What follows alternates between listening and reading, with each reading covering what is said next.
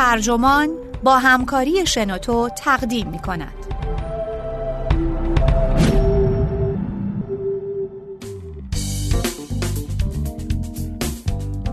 نظر هر کسی محترم است.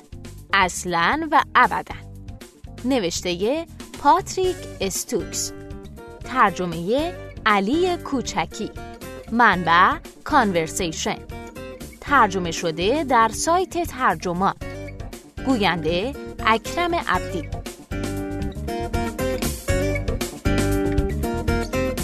هر سال سعی می کنم دست کم یه بار دو تا چیز رو روی دانشجوام امتحان کنم.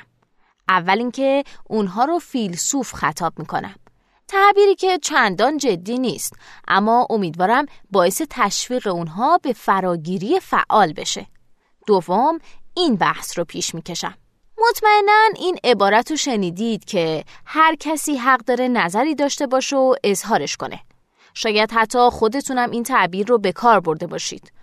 و چه بسا برای جلوگیری از یه استدلال یا در بنبست قرار دادن کسی این کار رو کرده باشید.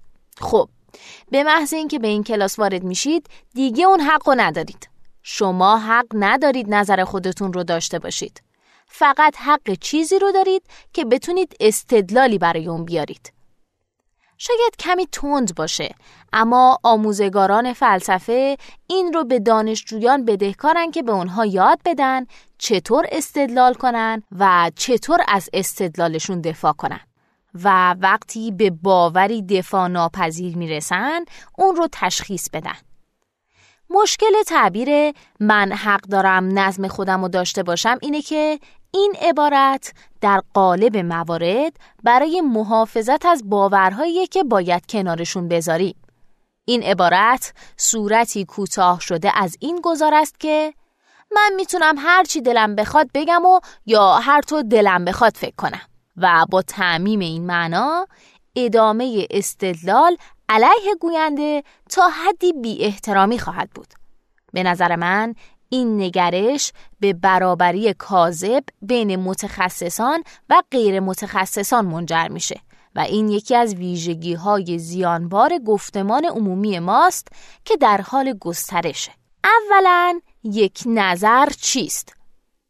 افلاتون بین نظرات یا باورهای رایج یا دکسا و معرفت یقینی تمایز قائل بود و این تمایز امروز هم همچنان کارآمده.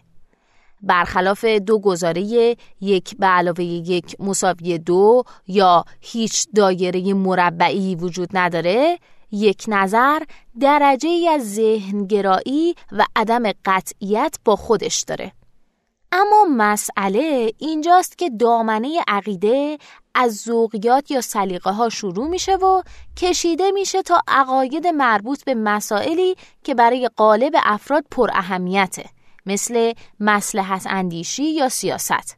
و ادامه پیدا می‌کنه تا همه دیدگاه هایی که از تخصص های فنی ریشه می‌گیرن مثل نظرات قانونی یا علمی. درباره نوع اول نظرات واقعا نمیشه بحث و استدلال کرد. احمقانه است که اصرار کنم اشتباه می‌کنید که فکر می‌کنید بستنی توت فرنگی خوشمزه تر از شکلاته.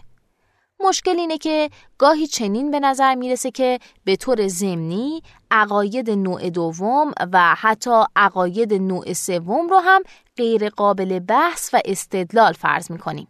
یعنی همون فرضی که در مسائل ذوقی و سلیقه‌ای داریم.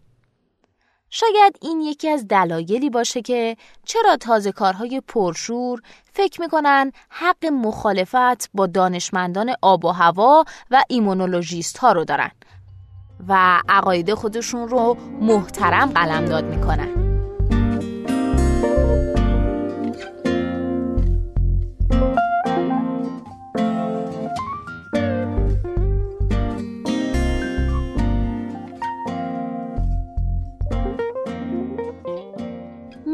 دوری بنیانگذار شبکه واکسیناسیون استرالیا است.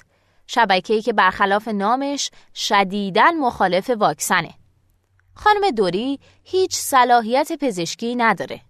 اما استدلال می‌کنه که اگه باب براون با اینکه فیزیکدان نیست حق داره درباره نیروی هسته‌ای نظر بده اونم باید اجازه نظر دادن درباره واکسن رو داشته باشه با این حال کسی فرض نکرده که دکتر بران حق داره درباره فیزیک شکافت هسته نظر بده.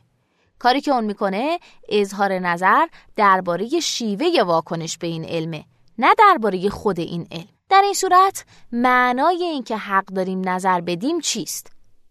اگه هر کسی حق داره نظر خودش رو داشته باشه فقط به این معنا باشه که هیچ کس حق نداره جلوی فکر کردن افراد و بیان چیزی که می‌خوان رو بگیره. در این صورت عبارت یاد شده درسته. اما نکته کاملا پیش پا افتاده. هیچ کس نمی‌تونه جلوی شما رو بگیره که بگید واکسن ها باعث اوتیسم میشن. مهم نیست که بارها نادرستی این ادعا ثابت شده باشه. برنامه مدیا واش ای بی سی وین تیوی ولونگوگ رو برای پخش گزارشی درباره شیوع سرخک سرزنش کرد. گزارشی که در بردارنده اظهار نظری از مریل دوری بود. وین تیوی در پاسخ به شکایت بیننده گفت که این گزارش دقیق، بیطرف و متعادل بود و دیدگاه های پزشکان و گروه های نخبه را نشون می‌داد. اما معنای این پاسخ اینه که هر دو طرف بحث حق مساوی دارند تا درباره موضوعی حرف بزنن که فقط یکی از اونها تخصص مرتبط با اون موضوع رو داره. علاوه بر این، اگر پاسخ وین تیوی درباره شیوه واکنش به علم باشه، پاسخی پذیرفتنیه. اما مناظره مورد نظر درباره خود علم بود و اگه مخالفت این گروه های نخبه رو احتمالا باید نادرست تلقی کرد واقعا حق پخش از تلویزیون رو نداشتن. مجری مدیا باچ جاناتان هولمز خیلی بیپرده تر بود و اینطوری گفت هم شاهد وجود داره و هم حرف مفت. و این بخشی از کار گزارشگر نیست که در مقابل تخصص جدی به حرف مفت فرصتی برابر بده. واکنش گروه های ضد واکسیناسیون قابل پیش بینی بود.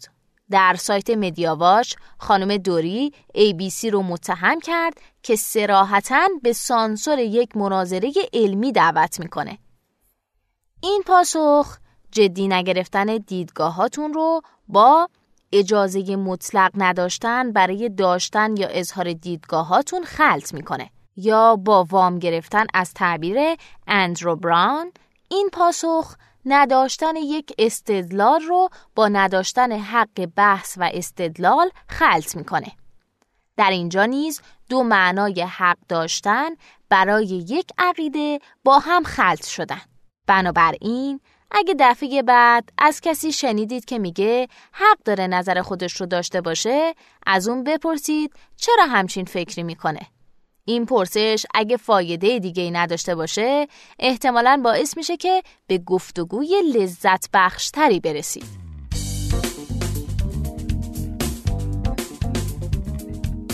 این پادکست هم اینجا به انتها رسید. ممنونم که با من همراه بودید. اگه شما هم ایده ای دارید که فکر می‌کنید می‌تونه برای بقیه جذاب باشه اون رو در قالب یه فایل صوتی در سایت شنوتو به اشتراک بگذارید ممنونم